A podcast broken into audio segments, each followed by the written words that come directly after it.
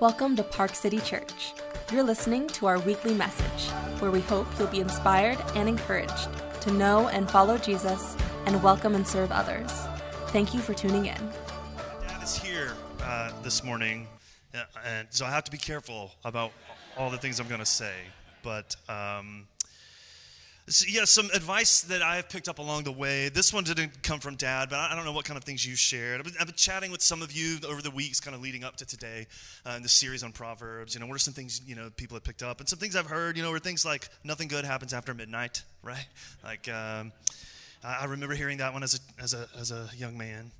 Uh, f- from Dad uh, and, Mom, uh, both I, re- I remember kind of as a young kid being told like this is uh, if you can correct me if I get it wrong, but like if I if you pay attention in class, Matt, you won't have to work as hard at home, right?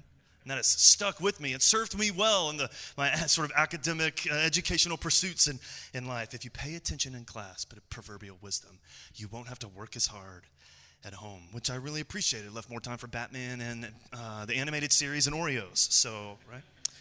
Uh, also, more recently in my adult life, Dad, uh, this one is, is uh, you know, I don't know where you got it from, but I associate it with you. Uh, you know, that, that moment, uh, perhaps you have some tension at work, a bit of conflict, and uh, you draft that email to really let that person know how you feel.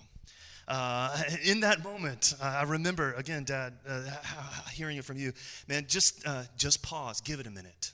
Don't hit the send button, right? Which is how it has like how it has lived on in my life. Don't hit the send button, right? Uh, I think some proverbial wisdom there. I wanted to ask my girls, uh, hey, you know, does daddy have any wisdom for you guys? And uh, uh I didn't. I didn't ask them. I was afraid they'd say something like, you know, always remember cinnamon rolls are a main food group. And uh, yeah, well, yesterday one of them asked uh, us, no, am I gonna, am I, do I eat a lot of candy like daddy, or am I gonna eat a lot of candy like daddy? So, I, you know, just want to be careful there. But I, I think all of this has relevance, aside from uh, maybe, hopefully, you know, you're passing on some wisdom to your neighbor. Uh, for the reading that we have this morning, and if we could just put the first kind of stanza up there. Um, uh, because in Proverbs, so we're in a series on Proverbs, Proverbs for Life, and over the summer, hopefully going to look at some practical ways it speaks into sort of the nuances of your life and mine. But our reading this morning, I think, pulls us into that kind of conversation. I mean, it start, it's kind of bookended with that, with that kind of language, which we've seen it already and it'll come up again. But my son, my child, right? Like a father uh, to, to his child, literally here, like my, my son, don't forget, is how it begins. And then it finishes, right? This stanza finishes, My son, don't despise. Pulls us into this moment of, of you know, you, you can see kind of a wise father, uh, having learned perhaps from his own failures and mistakes, where much of his uh, proverbs perhaps would be coming from, uh, speaking and wanting to pass on this wisdom uh, to his own son. There'll be other moments in Proverbs where it'll be multi generational. The, the one speaking will pull his son and child forward and will reference uh, kind of the tradition of his father before him. And, and so you, you see this kind of being pulled into this conversation of wisdom kind of being handed forward. And we've made the point already, and would encourage you again to just remember. Uh, again, that this is, we're still in the introductory material of Proverbs. That the, the whole first nine chapters are a series of, kind of thematic poems that, that are wooing us, if you will, sending you flowers, right? Uh, showing a bit of kindness to kind of woo you into listening to wisdom. Uh, in, in, in, encouraging us to consider, I man, wisdom has something to say to your life? Will you, will you step into this conversation? And this, this stanza, perhaps a really famous one that you are familiar with. Uh, perhaps a, a, verse that many of you have put to memory trust in the Lord with all your heart. Lean not on your own understanding. In all of your ways, acknowledge Him, and He will make your paths straight, tucked right in the heart of this stanza. But this poem here, uh, introductory again, trying to pull you into, pull me into trusting God's wisdom for our lives. Which uh, uh, is, again, we're going to say some similar things to things that we've already said. But the first, I just want to make a couple of observations about the invitation as we find it in Proverbs chapter 3. And the first one is this again, just really on the nose here. But, but the first observation I, I would like for you to consider with me is that God's wisdom in this passage, God's wisdom is for our good. Right, I just want to say that again that God's wisdom is, is intended for our, for our good, for a, a kind of practical, real world, on the ground reality of, of good in your life. I think sometimes faith and uh, religion can, uh, particularly as we think about you know God, and uh, that it, it, it, it's a a separate thing over here sometimes, uh, or it's kind of moralistic or pietistic, kind of lives in this world. But we, we see here that as, as the writer of Proverbs pulls us into this invitation to consider God's wisdom, he, he makes it clear from the get go that wisdom is for our good, it's not arbitrary. It's not just so you can be a holier than thou kind of like person, that there, there is a, a boots on the ground, sort of lived place where God's wisdom has real world effect in your life. I think we see it in the structure, which this, this the beginning is just an example, but the, the whole poem, if you'll notice, was, was structured into a series of couplets. Uh, and each couplet uh, linked together uh, an invitation, a command to, to, counsel, to consider some aspect of wisdom. It linked that invitation with, with an incentive. Right, so we see in the, here in the first example, uh, to keep keep uh, pay attention, keep my commandments uh, is the is the counsel, and then the incentive here is, is a, a, consequent result of that will be years to your life and peace. Uh, the next couplet, verses three and four, is to live lives of, of love and uh, steadfastness or, or, or, or trustworthiness. And the consequent result of that in your life will be that people and God will be drawn to that. Uh, which I think you probably, you probably know that. The people you're drawn to in life, or people are, are, are drawn towards that kind of um, faithfulness and trustworthiness. Verses 5 and 6 to trust in the Lord with all of our heart, not to rely on our own understanding, but submit to His. And then the consequent result of that will be a path through life that that in this the language here is straight but but but the, the sense that, that there is purpose and direction and, and it's not meandering or or lost or wayward. Seven and eight uh, same another couplet. Uh, humility right? To, to not to not uh, kind of just value your own establishments but to trust what god says about good and evil uh, and the consequent result of that is healing and health for life. Verses 9 and 10, your first fruits and bursting vats of wine. uh, right? So the, the, the, the call there is to be generous. To, to not hold on to your possessions so tightly. And a consequent result of that is that the more we are generous with those things, the more we will have to be generous with. Not the more we will have to kind of like, right? He's not filling our closets here. He's, he's filling the staples of our lives, like uh, in, in, this culture, right? food uh, and vats of, of wine, like uh, to, to, to, then share with, with others. And then finally, um, it's just kind of a, a, closing point, but in verses 11 and 12, a, nuanced a little bit, but, but the call is to hold up under trouble and trial. Uh, here in this moment, described at times, not always, but as the God kind of correcting and directing you. But, but a consequent result of perseverance in that space is an assurance of the, the truth that God loves you precisely at a moment where you may be inclined to question it. Right? So you see the structure here that, that attached to every invitation from wisdom is an incentive that it has like real world implication in your life and, and, I think it's really straightforward, right? Just really straightforward. And sometimes I think a little, uh, again, it's a helpful moment for us to remember a point we've made earlier. Because I think sometimes we can read it and it's so straightforward, we're like, well, this is a mathematic formula for my life. If I do one and two, it guarantees that I will experience three, right? Uh, and, and, and I think, again, the point we made at the beginning of the series is that we remember that Proverbs is a part of a context of, of literature in the Old Testament. All of the same type, right? All offering us wisdom for life. That Proverbs doesn't sit here alone, it sits here with Job and it sits here with Ecclesiastes. And, and what that does to us as we hear this kind of thing is, is we hear that, okay, uh, God says there's a, a pattern to the world as I have made it. And if you will live within sort of my wisdom for you, there will be, there will be a felt, tangible effect in, in your life. But in context, we understand, man, there are exceptions. There is brokenness in the world. Uh, there is Job. And as we'll see uh, later in our passage, another exception worth considering this morning. But the point I simply want to make here at the beginning is that in, in the midst of all of that context, there is here the promise that the wisdom of God for you, whatever you may be facing, and we're also kind of pursuing wisdom in all kinds of places. The writer of Proverbs, the teacher, kind of holds it forward to you and says, Listen, consider God's wisdom. It's for your, it's for your good. Uh, but I, I want to make one more uh, observation that we'll consider. Not, not just that wisdom is for your good, but also that wisdom uh, in our reading is for your heart. Okay?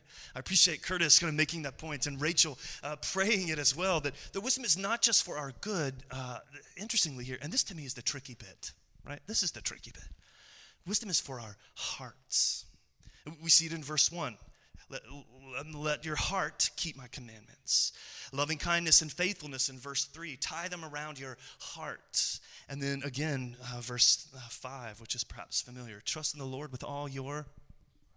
Yeah, right? Trust in the Lord with all your. Yeah. I won't do it again. Here's what I think that says to me is, is that we want to think that wisdom is just a head thing. That, that it's sort of, we, we relegate it to the space of intellect. That if we simply have the right information, then obviously we'll make the right choices. But to kind of approach wisdom that way, and if that were the case, there's really no need for God as well. We kind of we got this truth, we got this uh, kind of this is the way it works. It's a formula, we plug it in. It's just about having the right information, piece of cake. But but in the middle of that sort of simplicity, we get this bit about the heart, and the heart, I think, Proverbs acknowledges here, the heart is tricky it, it's tricky in this way right information, right?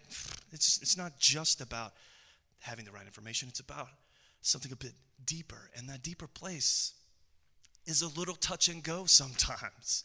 For example, uh, one of my children was complaining of, of heel pain, right? She's kind of running around just awkwardly, uh, less awkwardly than that moment for me and you. But, uh, you know, so we're like, is she okay? Maybe it's just growing pains. Did she hurt herself? And of course, we took her to the doctor, and she's like, oh, sweet parents. But no, you're like, let me, uh, you know, maybe, why don't you put heel cups? She doesn't need to do anything barefoot for a while. Put heel cups in her shoes, and, and it'd be great. And you're like, okay, we got all the information we need. Uh, it's clear that if we sort of do this, I mean, this is an easy one plus one equals two. Wisdom is all over the place here. And so, naturally, as a father, I repeatedly tell my child, put on your shoes, right? like playing out front, wants to be barefoot. I'm like, my, my foot hurts. I'm like, well, you know, uh, some wise man once said, right? right? Because the issue there is not the intellect. It's not sort of having the information, it's the, it's the bent of, of the heart. And lest I'm accused of pointing the finger at others, I may or may not have had conversations with my wife recently, uh, you know, where I heard wisdom. Wisdom like, you know, Matt, uh, you, you, maybe just put the phone down for a little bit. It's a little distracting at dinner, and, uh, you know, just, and, you know, wisdom. Like, I, I know that. I know. My mind knows that that is a wise decision, that dinner will be more fun, that I'll have uh, more, uh, a better time with my children and my wife, that they will uh, appreciate that moment more. My head knows that, knows wisdom. My heart, on the other hand, wants desperately to know if Djokovic is going to win more Grand Slam trophies than Roger Federer, right? And Rafa Nadal, right? My heart wants to know have there been any own goals in Euro 2020 soccer over the last uh, couple of days? My heart wants to know if that friend I haven't spoken to in years, if his dinner tonight is better than mine, right? That there's a, a pool in my heart, right? A, a pool. My head can know.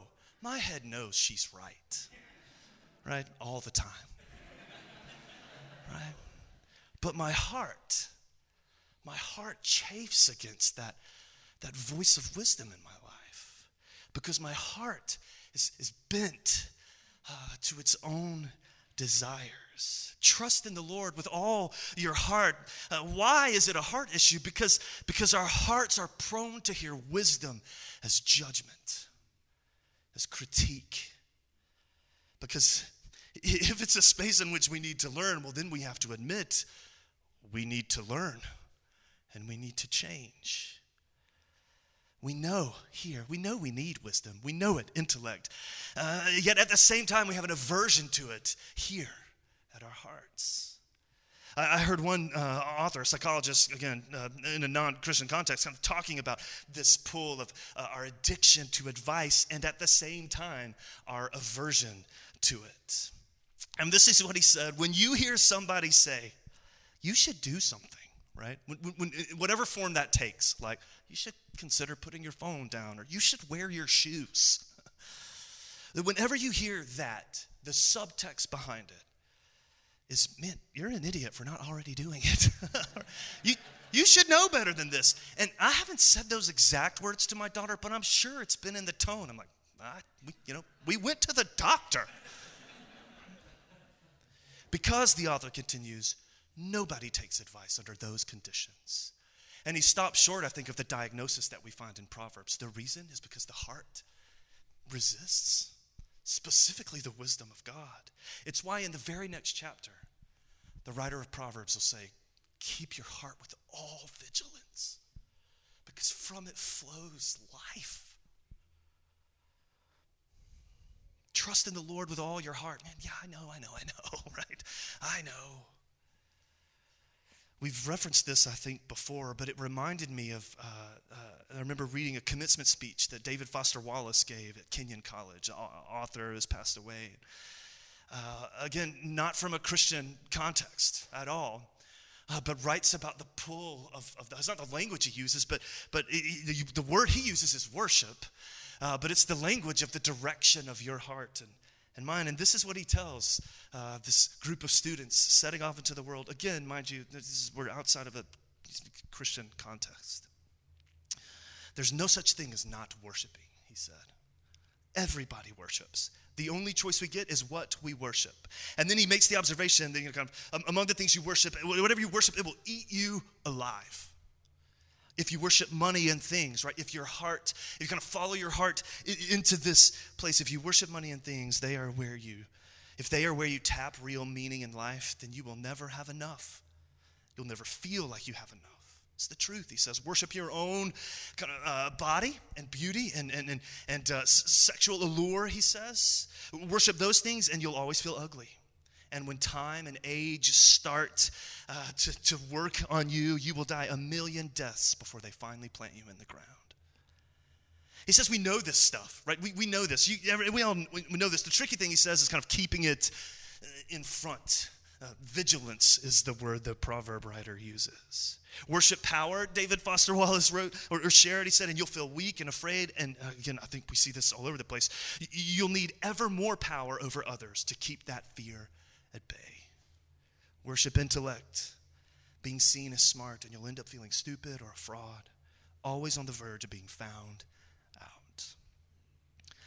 Maybe you see yourself in one of those. Maybe it's a category he didn't describe, but I think it's not hard to feel the pull of the heart in any one of these directions. And he can, uh, goes on and says, This is our default setting, the kind of worship our heart gradually slips into day after day. He's different language. But, but he's pulling us into what, what the proverb writer, I think, is showing to us that the reason wisdom uh, is not just for our good, but, but a, a matter of your heart and mind is because our hearts are aimed at worshiping something. They are. And God in Proverbs 3 is wooing us. Aim it at me, he says. Which I think brings us to, to kind of one more final kind of observation in closing. And this is a point we've made a number of times already over the last couple of weeks. I think it brings us back to where we started. Uh, that, that what, what, what, Proverbs, in the language of heart here in chapter 3, uh, in, it says to us again is, is that uh, the issue is, is, again, not just knowing, it's, it's an ailing and broken heart which I think says to you and to me that the cure for an ailing heart is not good advice. We don't just need good advice. Our hearts are broken, if you will, and what we need in that space is not just good counsel and advice. What we need is good news. What we need is good news. which, which I think brings us to where I want to invite you to consider Proverbs 3 lands this morning. The good news that our wandering hearts, ailing, broken, misguided, wandering hearts, find their home in the faithful heart of Jesus Christ. Right? That the truth of the gospel here is that it's not on you or me to sort of like muster up the wisdom of Proverbs. Our hearts are helplessly broken and bent towards self assurance and any manner of other things we aim at for, for life and goodness. Uh, the hope we need in, in there is not just good advice, but the good news that because of the faithful heart of Jesus Christ, our hearts find a new home uh, uh St. Augustine, the early church father, put it this way a phrase perhaps familiar to many of you that our hearts are restless until they rest in you. Our hearts are restless until they rest in you. I, I want to again pull you into the picture we started with. Uh, some have uh, observed that sort of the, the, the couplets we read here are kind of themes that are going to show up all the way through the rest of Proverbs. Okay? Themes like uh, listening to God's word or that you know submitting to his word uh, instructions of listening to god's word uh, steadfast love and faithfulness this, this kind of gracious response to the world um, humility right? Kind of this, this, in our passage again this don't rely on your own strength but this kind of humility generosity uh, we saw there giving your first fruits okay? So we, we said listening to god's voice uh, gracious and steadfast love and faithfulness relying uh, or, or, rather humility and generosity and then that last sort of couplet of, of perseverance even under trial. All of these i think are qualities a point we made a couple of weeks ago an invitation to read proverbs with an eye towards Jesus. That when Jesus shows up and in Matthew's gospel is identified as the wisdom of God walking in the world, right? The very personification, incarnation of wisdom, not just personified like, like wisdom is in Proverbs, but now in the flesh, walking among you and me. That when he shows up, he is in that moment faithfulness that is steadfast and gracious he is, as we see over and over again in the gospel, saturated in God's word, always attentive and listening for the voice of God in his life. He is, as Matthew describes him, humble, gentle, and lowly. Come to him, he says, and find rest. Paul tells us he is generous, that, that he didn't, uh, though rich, he became uh, poor. And then we know that he bore his suffering uh, faithfully without complaint. And, and the implication here is that, is that all of the qualities we see in Proverbs 3 find their greatest expression in Jesus on your behalf and mine. The, the, the answer to your ailing heart and my um, roving heart, as the old hymn goes, the answer to my roving heart is not just good advice but, will keep my heart from idolatry, from self sufficiency, from arrogance, from all the other places I will go to prove my worth and righteousness, from all of those things. What the, the, the cure for that pull in my heart and yours is Jesus, the one who is all of those things on your behalf and, and mine. And it's, it's, it's only by resting in what He has done, in His grace that all of these qualities begin to find greater expression in my life. One other observation, excuse me, one other nod to, to Jesus is in verses 3 and 4. Let not steadfast love and faithfulness forsake you. Again, man, qualities that are thrown and described, uh, used to describe God all throughout Scripture. Um, he says, when you bind these things around your heart, you'll find favor and good success in the sight of God and man. We bump into that phrase a bit later in the story of Scripture. Luke's Gospel, chapter 2, talking about Jesus, wisdom in the flesh.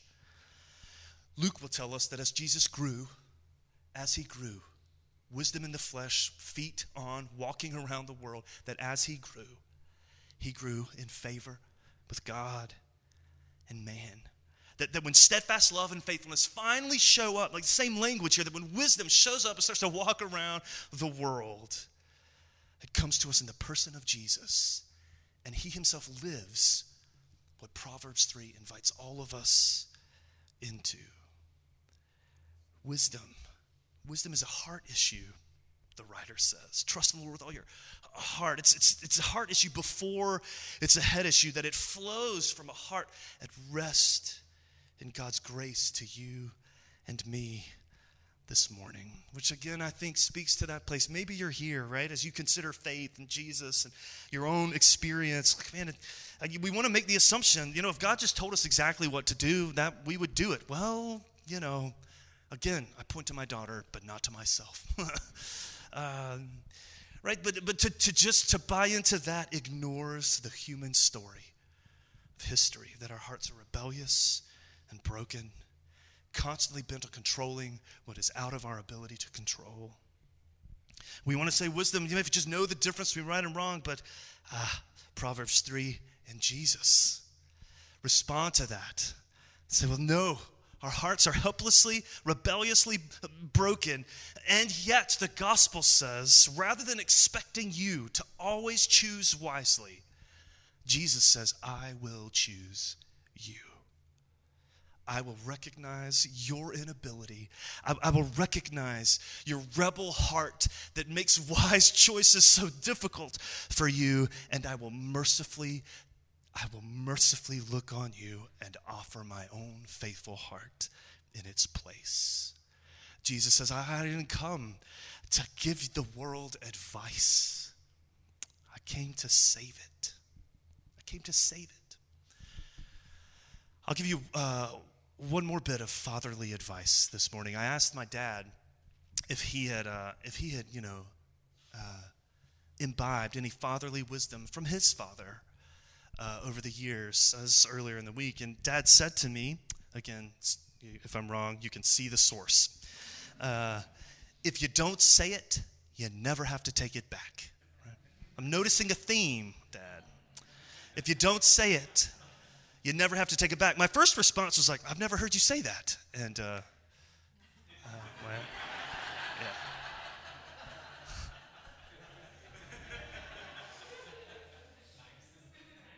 My second thought, my, second was, my second thought was, oh, my family's communication habits make a lot more sense to me.